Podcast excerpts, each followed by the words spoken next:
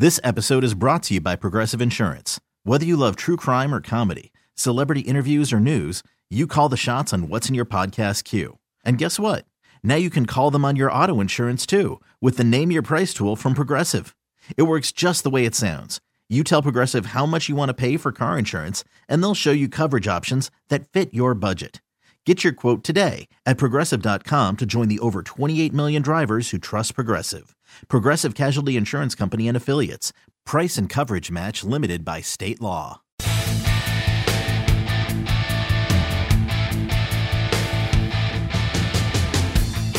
You obviously you've had a, a, a great long story career as a sports writer. As an accidental sports writer is actually, I think, one of the best, you know, sort of memoirs written in, in the field. I, you know, read that a few years ago.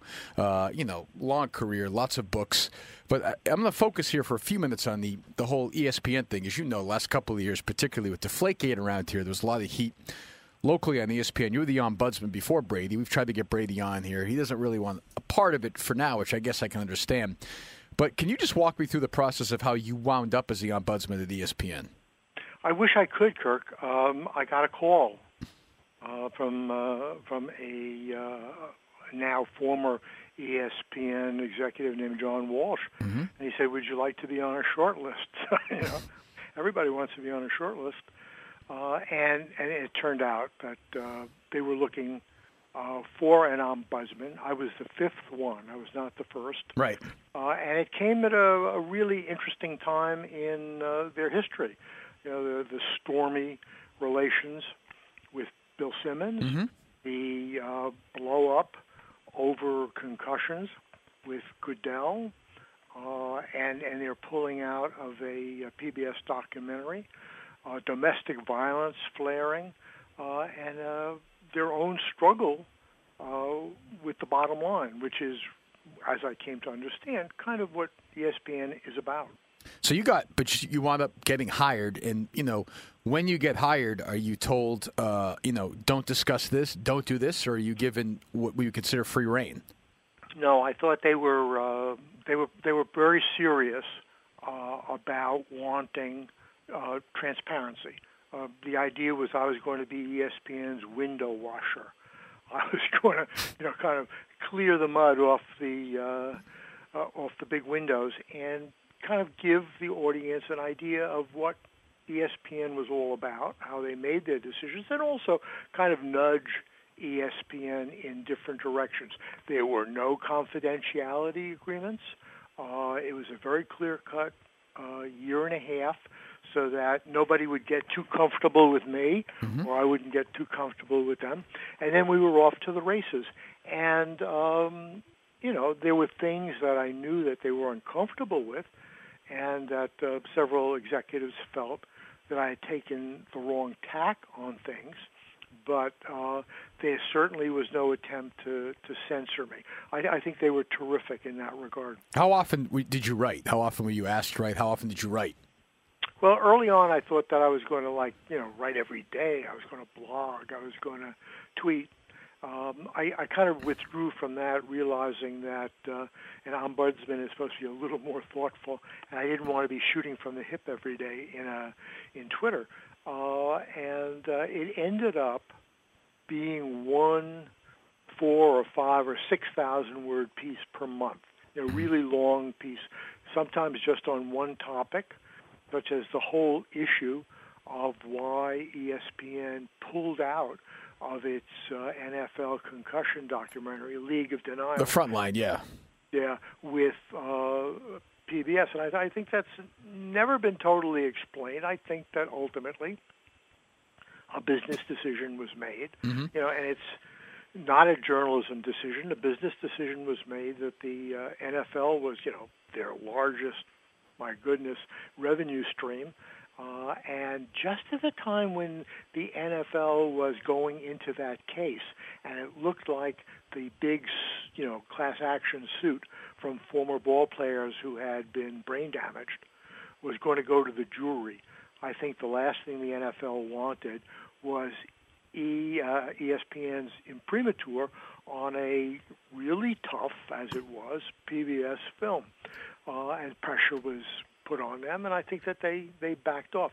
I, I think the thing that I did not totally understand until I was in the belly of the beast was that E S P N, you know, really is a division of Disney.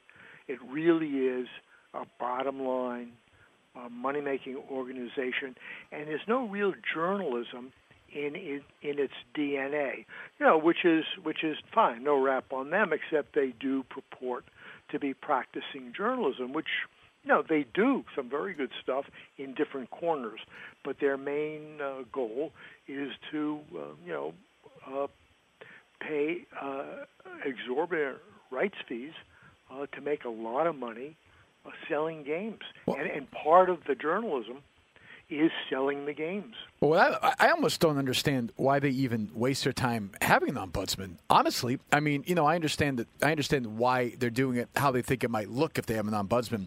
But A, it seems like they're such a big enterprise that they really don't care. And B, I don't think it's it's not as if they heed the things that are written by you or Brady or any of the other ombudsmen. I almost think they do it so they can say they have it.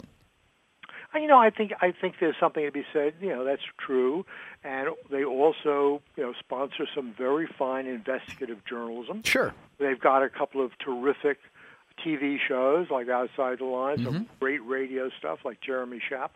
Uh, but you know, I, I think ultimately they know what they are. I, I think that in my um, in my debriefing, my going away interview, you know, the, what what I took away from that was the general feeling was, you know, um, we get so much criticism for free. Why should we pay for it? You know, I, I think that I, I think to their credit, they went and got another ombudsman, um, you know, about a year later. But uh, I, I, I have to say I haven't been keeping up with them. He's uh, yeah, it's Jim. And, you know, the one thing about Brady around here, especially locally in New England, is this Deflategate thing has blown up, and E S P N's been criticized a lot around here. I don't know how much you paid attention to the journalistic aspect of it. The guy who took a lot of heat around here was Mortensen for tweeting something, then not correcting the tweet, then never addressing it. So around here, E S P N for the last year, year and a half, it, it just been crucified. And, you know, honestly, I don't really think E S P N cares that much about that. Well, um. Now, here, here, here's, you know, the question, Kurt. Sure. Does that crucification, um, you know, bring uh, eyeballs? Right, that that's crucification, right. You know, you know, is that clickbait?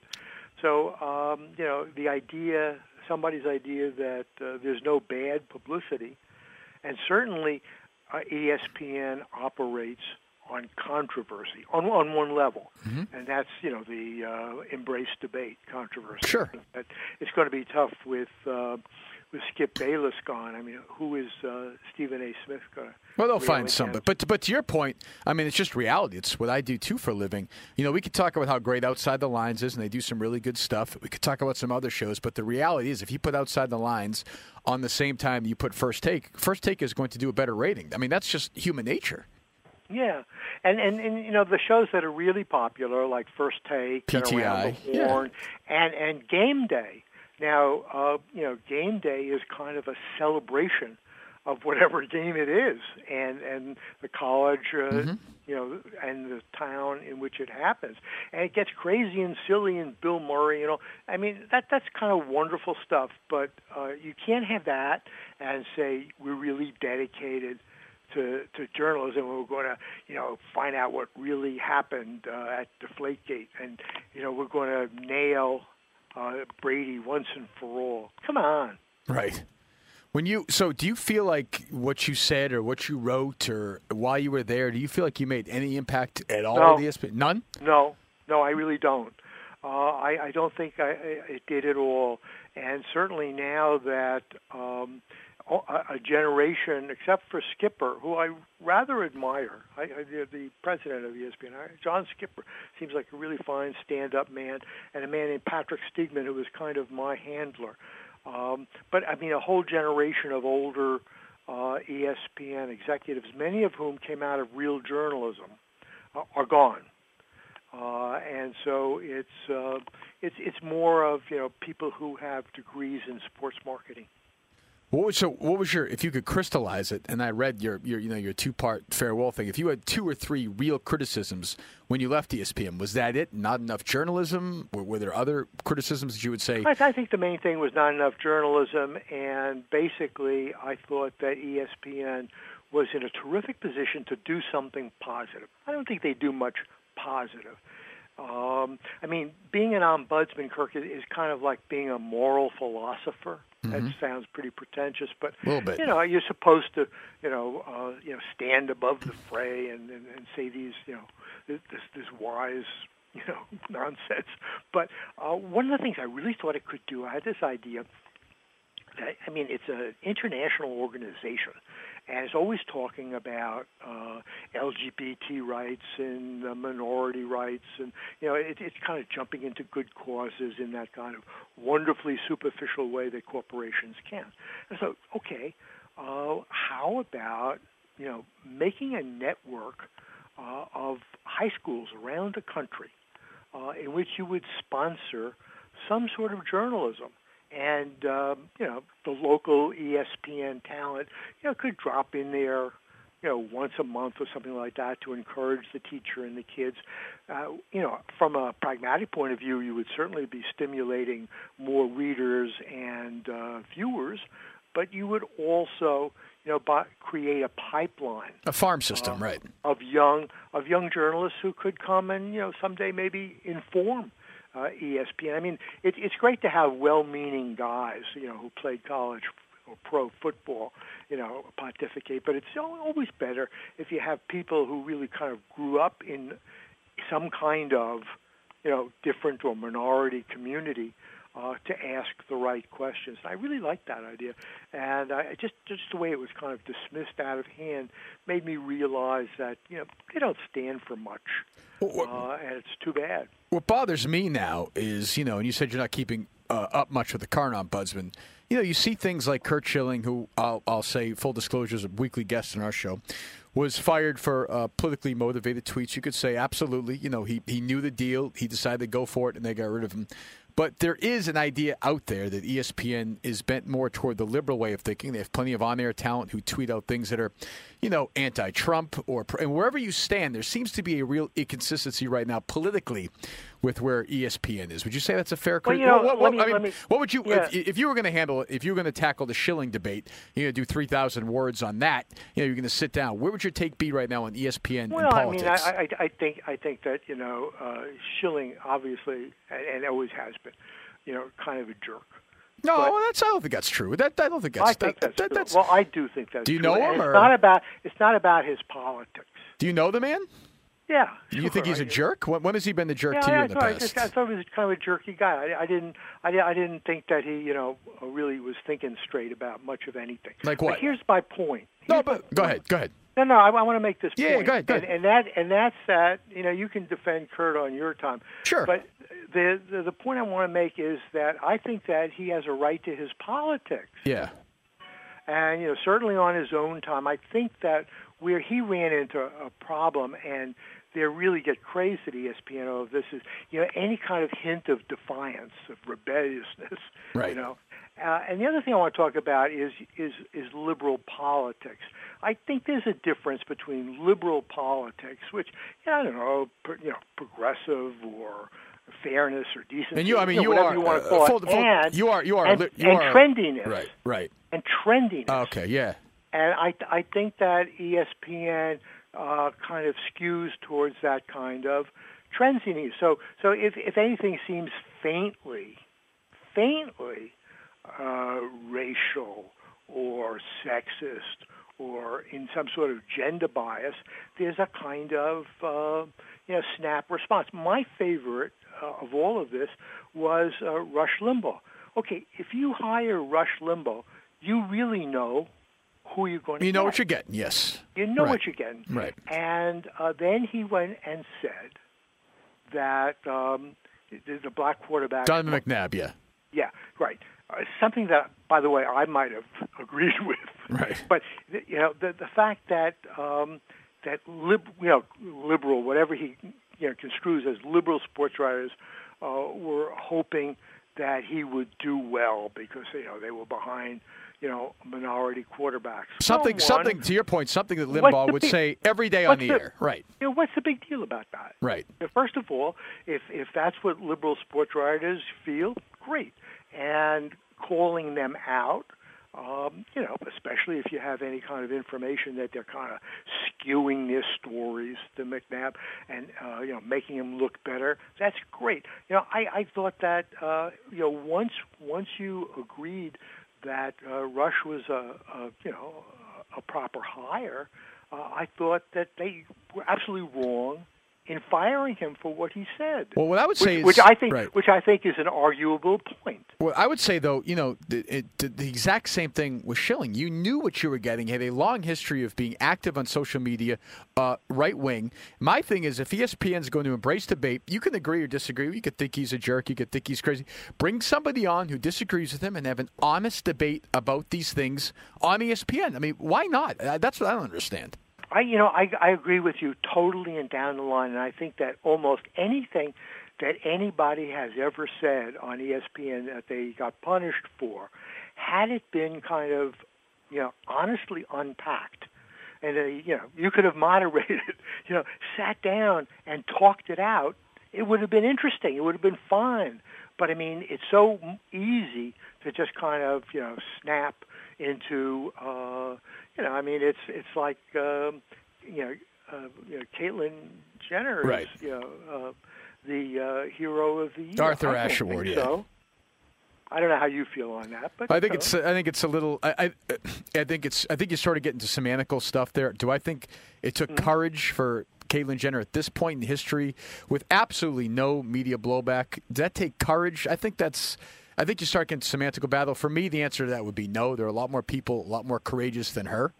But you know, I, I wouldn't have given her given her the no, award. No, no, and I yeah. I agree with you totally. I think you're absolutely right, and and that's what I'm talking about by trendy versus liberal. Right. Sometimes E S P N has to take a deep breath and say, does it make sense at the time? I feel like they don't do that. They rush to sort of get what I call Twitter applause. You know, you win the day on Twitter when you do stuff right. like that. How about, uh, what do you think when you put on E S P N right now, if you're flipping around and you see, uh, I don't know, Jay Billis and Adam Schefter uh, in some superimposed in some movie promotion? Do you find that to be an issue or no? Well, yeah. You know, I, I had problems with their uh, with their advertising. The commercials that they did a few years ago where, you know, sports figures would come in and kind of grab ass with talent, um, you know, and reporters. I mean, my, you know, it was cute. I thought some of them were really good. But the point was, you know, don't don't sell yourself as a journalistic enterprise. Don't keep telling me that this is where we come to get the truth, you know, when you're so in bed. And so obviously in bed with, uh, you know, so many teams and leagues. And, and I mean, you know, you also have networks in which, you know, you own bowl games and you own uh, conferences in a sense. Uh, I mean, um, you, you know, conflict of interest is too flabby a term to apply to E S P N. Yeah. It, it, that's really their D N A, conflict of interest. Uh, on the same t- way, you know, for a lot of things, uh, that's where you want to go um, to see games. That's where I go to see games. Well, that's right. Uh, it's not where I go to get information. Do you get do you get the feeling, having been there, let's just play a scenario where some reporter reports something about the N F L they don't like. Do you think E S P N, if Roger Goodell, and it's not this simple, where the N F L said, fire this guy's ass right now, E S P N would find a way to do it? I don't know. I, I really mean, don't know. Do you think that they're, that they're, they're that willing to, to, to bend over for the N F L, which basically right now rules the world? Or it feels like it does. Yeah. Well, I mean, I, I think that you could, you know, in a in a, in a dark, uh, semi-drunk moment, uh, you know, with, with the leadership at E S P N, uh, they could explain to you that they have uh, – it's not really – about bending over for the N F L. It's about being responsible for your shareholders uh, and your stakeholders and for the people who work for you. So to endanger the whole um, uh, corporation for you know something that might seem um, like, oh, a self-indulgent principle would not be fair to them. I think that's how they would, you know, actually the truth is that's how they have. Would that be their, would that be their, would that be their Simmons defense? Which one? Bill Simmons. Well, is that why they, I mean, Simmons called out Goodell, you know, famously in that podcast. Yeah. Basically, that was the end. Is that, is it, would that be their defense? They would say, you know what, we just can't have a guy calling out the commissioner recklessly, so we have to do that. I mean, is that what they would tell you privately, or what would they say? If you well, got somebody, I, I, if you got somebody privately and said, why did you get rid of Simmons? What would they say? Well, I think, I think that, um, I, I, my, my feeling was that, you know, uh, Bill goes back and forth between, you know, being, uh, you know, a loose cannon and being a responsible journalist. Right. And I, I think that my feeling was if you call Goodell a liar, uh, you really should have video of his pants on fire. Mm-hmm. Uh, you know, you could say, you could, you could kind of list all the ways in which what he said, you know, makes no sense or doesn't sound like the truth. That's, that's good. Uh, But, you know, that was – I I don't think that, that that's what got him ultimately fired. I, I think it was the daring E S P N to do something about it. Mm-hmm. I mean, uh, you know, there's a, a kind of willful adolescence about Bill Simmons. You know, uh, give me the keys to the car, Dad. You know, he always kind of he, he he was treating people, you know, like like they were his dad there, and that they had to do uh, what he wanted. I, I think that was ultimately the real issue. Uh, plus the fact, plus the fact, you know, always follow the money. Um, I don't think he was bringing in big bucks. Yeah, I think that's, he was, I think that's he was right, expensive. Right, right. Right. Grantland, was, Grantland was not making a lot of money, right? No, that yeah. was making no money. The podcasts weren't making any money. He was lousy on television. He cost five million dollars a year himself. And, you know, the one thing that he got credit for, which he, you know, great credit, thirty for thirty, um, you know, it's not like he invented sports documentaries. You know, H B O, anybody? So, right. um, and, and it, by the way, the, the, their current offering is the best sports documentary I've ever seen, which is the uh, seven and a half hour O J. Right. Which, you, which I want to get into because you're in. You're, you, you're, yes. you're part of that as well. I'll get to that in a second. But the uh, but but the one last thing on Simmons is you've kind of – but you've done sort of a one eighty on Simmons, right? You didn't like him much at first, and now you – is that is that fair to say or no? Well, I came to appreciate, you know, his talent, his guts, his uh, loyalty to his people. There are a lot of positives about him. Um, I'm I'm not uh, great on him as a performer. I don't think he's much of a journalist. I, I'm not sure that he has added all that much uh, to the mix. But uh, oh, maybe not then. I, okay, I thought I thought because I, I, when I when I read the book and I read the book a few years ago. Am I wrong in that you were critical of Simmons in the book or? Yes. Yeah, and actually, I thought. Oh, maybe, yeah, yeah. Yeah, I thought you would come around from that point to now. That's that yeah, would not be. Well, no, I mean, you know, yeah. I, I, I, I think that you know, I, I think I used somebody Dave Zirin's line that he was, uh, you know, a uh, hundred yards wide and an inch thick, inch deep, um, and and I think that that you know was pretty much true. But I did think that he grew, and I think that um, I think Grantland was a fine, really fine piece of. Uh, Uh, piece of work. It was a great magazine. It uh, it really gave a chance for a lot of really good writers to work. Uh, he's recapitulating it now at the Ringer, mm-hmm. uh, and I, I and that came afterwards. Um, after my criticism was about six, seven years ago. Was there any on-air talent? Last couple ones at E S P N. Any on-air talent at E S P N that you wanted to talk to? Or anyone who wouldn't talk to you during the process of being an ombudsman if you wanted to write something down, or was everybody uh, open to conversation? Well, there there were a couple of people, and they were uh, almost um, overwhelmingly uh, college and former pro- college and professional players who wouldn't talk I mean, to you. The the yeah the on-air talent, the uh, reporters and like that, everybody responded, and uh, you know a couple of them did try to blow me off, and I just kind of went back at them and I said, you know, listen, I, I'm the ombudsman. I'm not some you know newspaper man who's going to slink away. Uh, I'm going to stay on this. I'm going to stay at you, and I think it's your advantage uh, to give me your point of view. And in every case, they came around, but they were the only ones who. You know, who kind of routinely felt that, uh, you know, reporters were green flies to be swatted sure. away. Yeah, you get that all the time. The uh, the O J we know do- about that. Yes, yes. The O J uh, the O J documentary. Here's here's my take on it, and I, I really want to hear yours. And it got I've never seen praise for a documentary like this ever. Universal praise, and maybe it's because I've read books and I've paid attention to the story. I would say for me, seven and a half hours might have been a little a little thick. I think you could have done it all maybe in an hour or two less. Particularly, I mean, maybe it's just because I know the history of O J Simpson as a player, and I know a little bit about the history of Los Angeles Police Department. But the first couple of parts for me were a little slow, and then parts three, four, five, I thought it really got cooking. Would you say it's a fair criticism or no?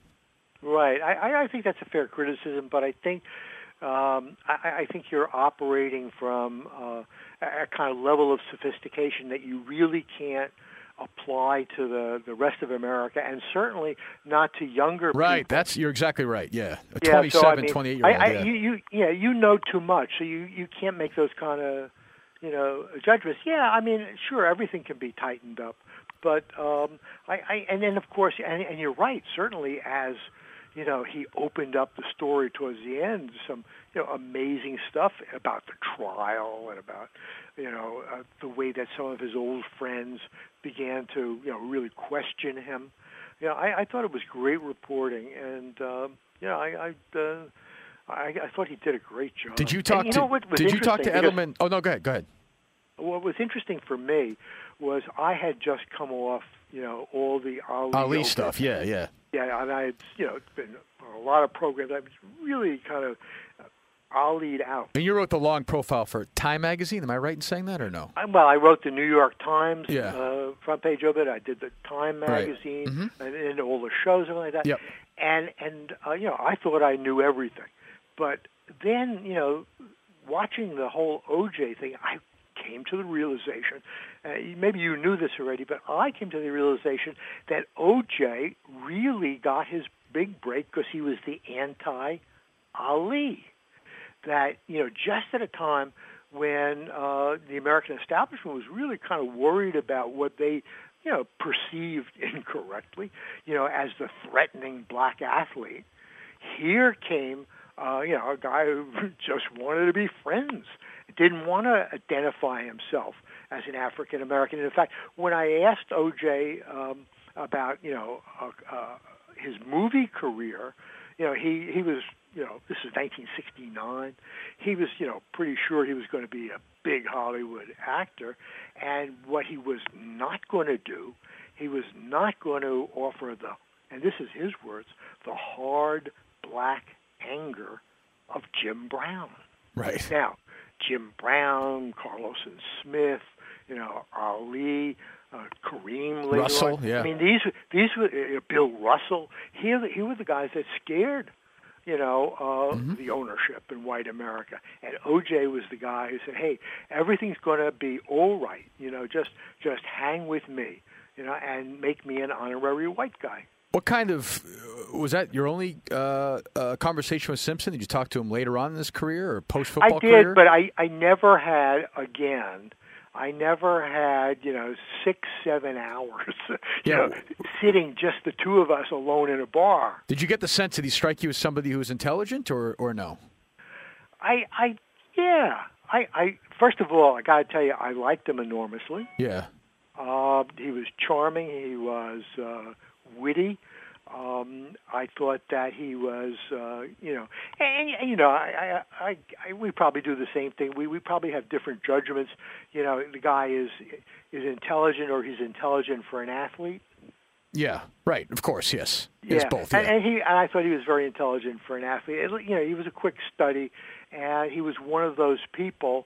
Uh, like Ali and Trump, mm-hmm. you know, who can be with you for five minutes and and read you and know what it was you wanted to hear. Oh, you're right wing, you're left wing, you're a bleeding heart, you're a tough guy, you know? Right. And and so he, he kind of got that right away.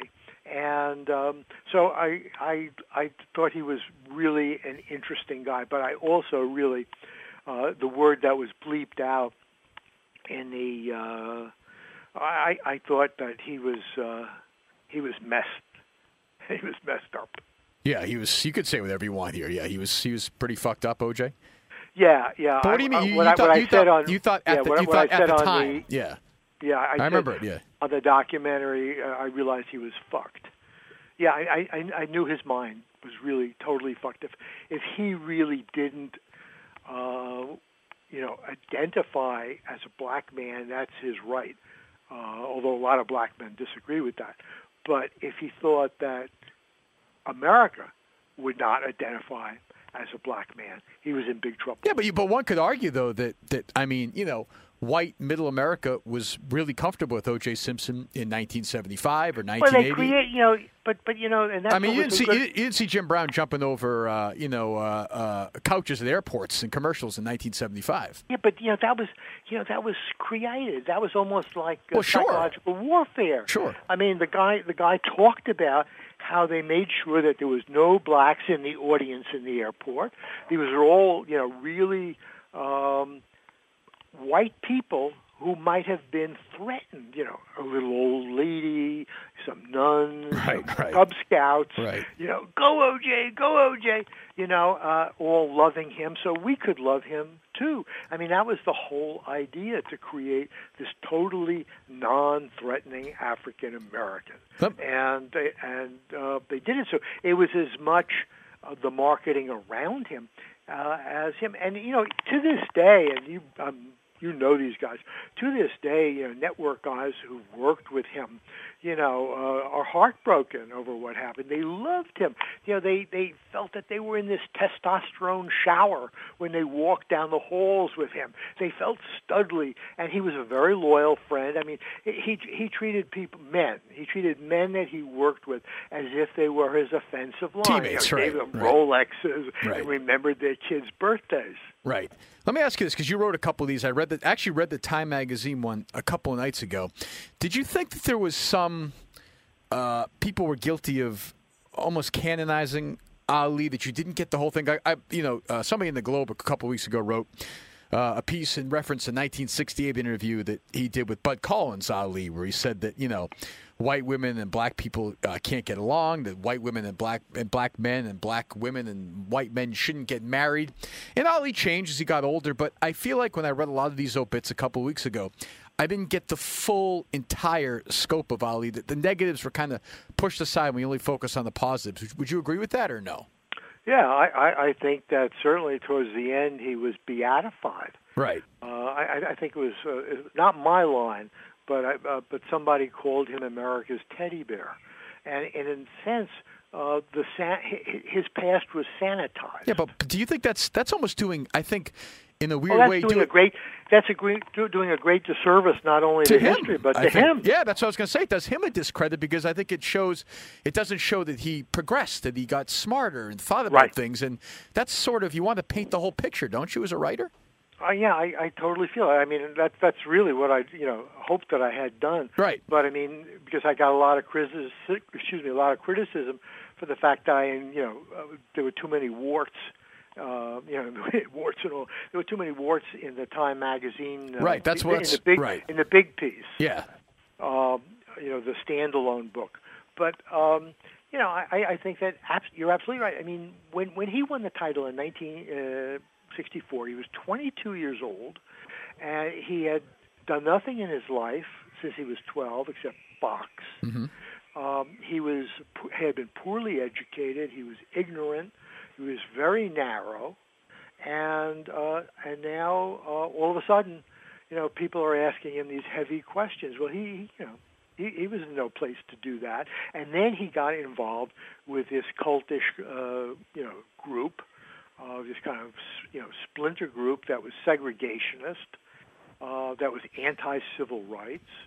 And um, it really took, and, and, and also he walked away from Malcolm, which I always thought was, you know, one of the great sins of his life.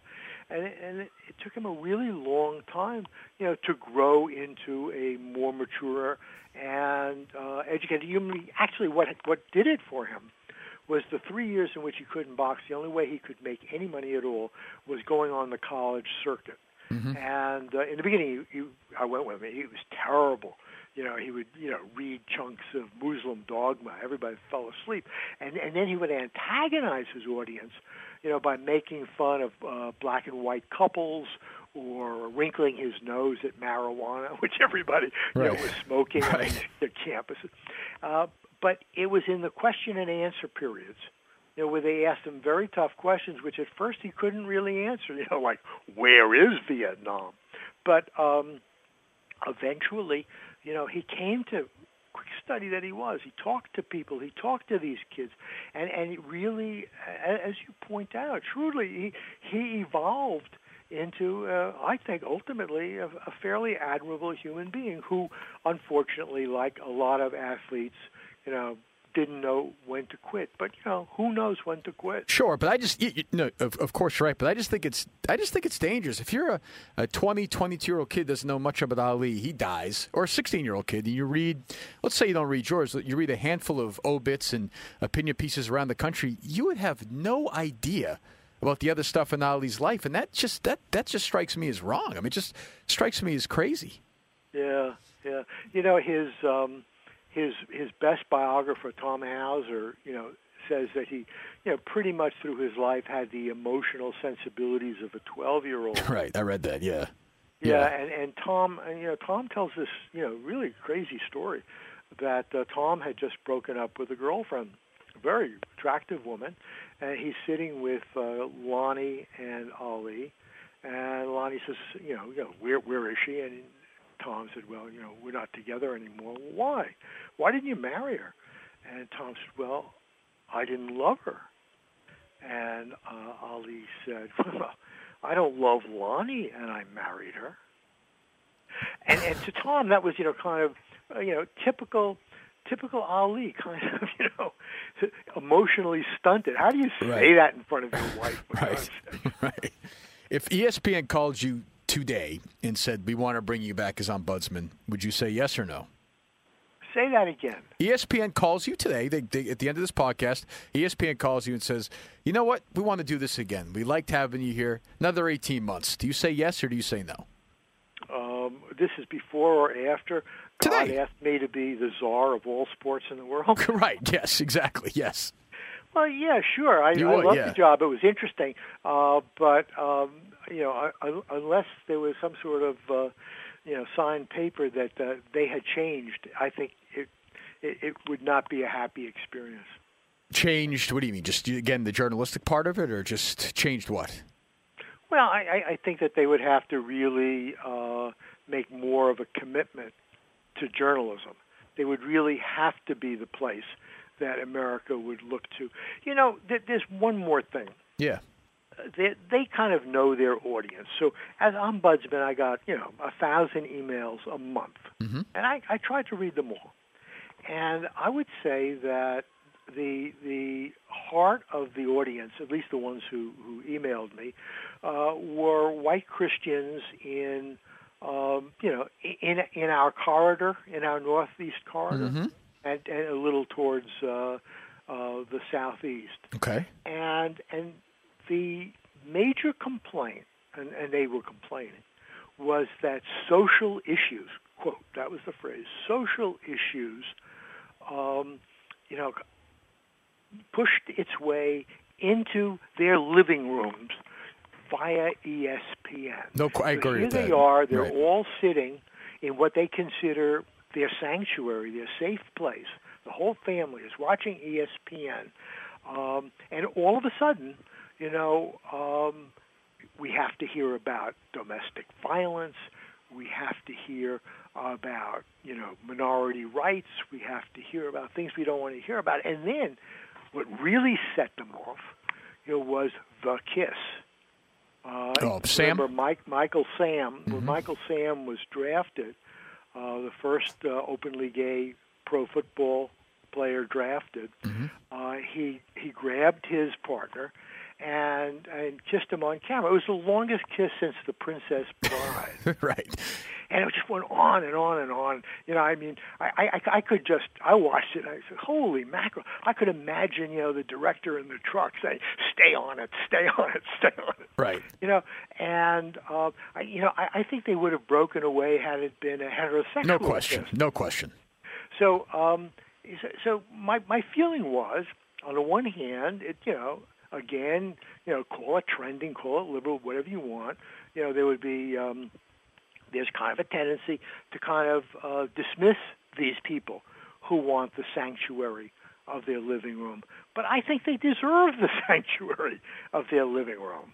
You know, kiss them and get it over with, uh, as, as you would kiss anybody. But uh, if E S P N is selling itself as this family-oriented place where we can sit and watch sports, then it has to really think about what it's, you know, pushing uh, in people's face without, you know, some trigger warnings.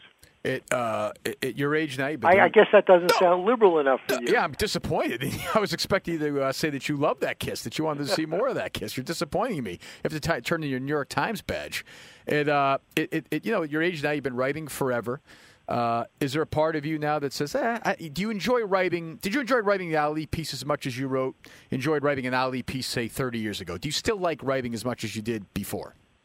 Well, or, or loathe it. I mean, I'm sure it's a love-hate relationship. It was hard. I mean, it was hard. It was kind of bittersweet because, I mean, I, I've been covering Muhammad Ali for fifty-two years. Right. So in the beginning, it was pure joy. It was just kind of really fun. And it was also, it felt revolutionary because most of the, uh, particularly the boxing writers, were, were much older. So I was like around Ali's age. Right. And we bonded and... Um, And we got along. I spent a lot, a lot of time with him, and and I felt like we were both kind of growing up together in the business. Right. You know, all these years later, uh, writing about Ali is, is kind of bittersweet. Well, I guess, yeah, I, I, I, right. I, I, that's a, I guess I, I did the phrase. Of pro- do you enjoy the process of writing as much? I as love you it. Did? You still it, do, it, yeah. You know, yeah. Don't tell my wife, but there's nothing I would rather do. So, what are you doing now? What's the next, I don't know, year look like for you? Well, assuming E S P N um, doesn't call, which I don't think is going to happen. Yeah, right. No, you'll right. you'll have to broker that one. Yeah, I'll work on that. You get a finder's fee. Yeah, good. Uh, I'm working on a, a, a novel with mm-hmm. a sports background, uh, and um, and kind of uh, enjoying the summer. Uh, the uh, it, it, it's kind of wonderful because this is the first time in many many years, you know, where I didn't have some sort of job or outside obligation, and it's really nice to wake up in the morning and your mind is free to think about whatever you want. Excellent. Well, I appreciate you uh, taking some time out of your uh, summer morning to join us, and I'm sure we'll uh, we'll talk again soon. Thank you, Robert. Thank you, Kirk. That was fun. Thanks. I appreciate that. All right. Thanks, as always, for listening to the Enough About Me podcast. If you want more podcasts like this with guests like Artie Lang, where, who else is going to have Artie Lang and fucking Bob Ryan on the same podcast, or David Portnoy and uh, John Tomasi? If you want to listen to podcasts like this, you go to iTunes, Stitcher, you go to W E I dot com, you go to the mobile app. When you go to iTunes, leave a rating, leave a review, and subscribe. That's going to help us out a lot. If you want more of these, leave a rating, leave a review, and subscribe. Make sure you do that for me. That is a command. Now do it. This episode is brought to you by Progressive Insurance. Whether you love true crime or comedy, celebrity interviews or news, you call the shots on what's in your podcast queue. And guess what? Now you can call them on your auto insurance too with the Name Your Price tool from Progressive. It works just the way it sounds. You tell Progressive how much you want to pay for car insurance, and they'll show you coverage options that fit your budget. Get your quote today at Progressive dot com to join the over twenty-eight million drivers who trust Progressive. Progressive Casualty Insurance Company and Affiliates. Price and coverage match limited by state law.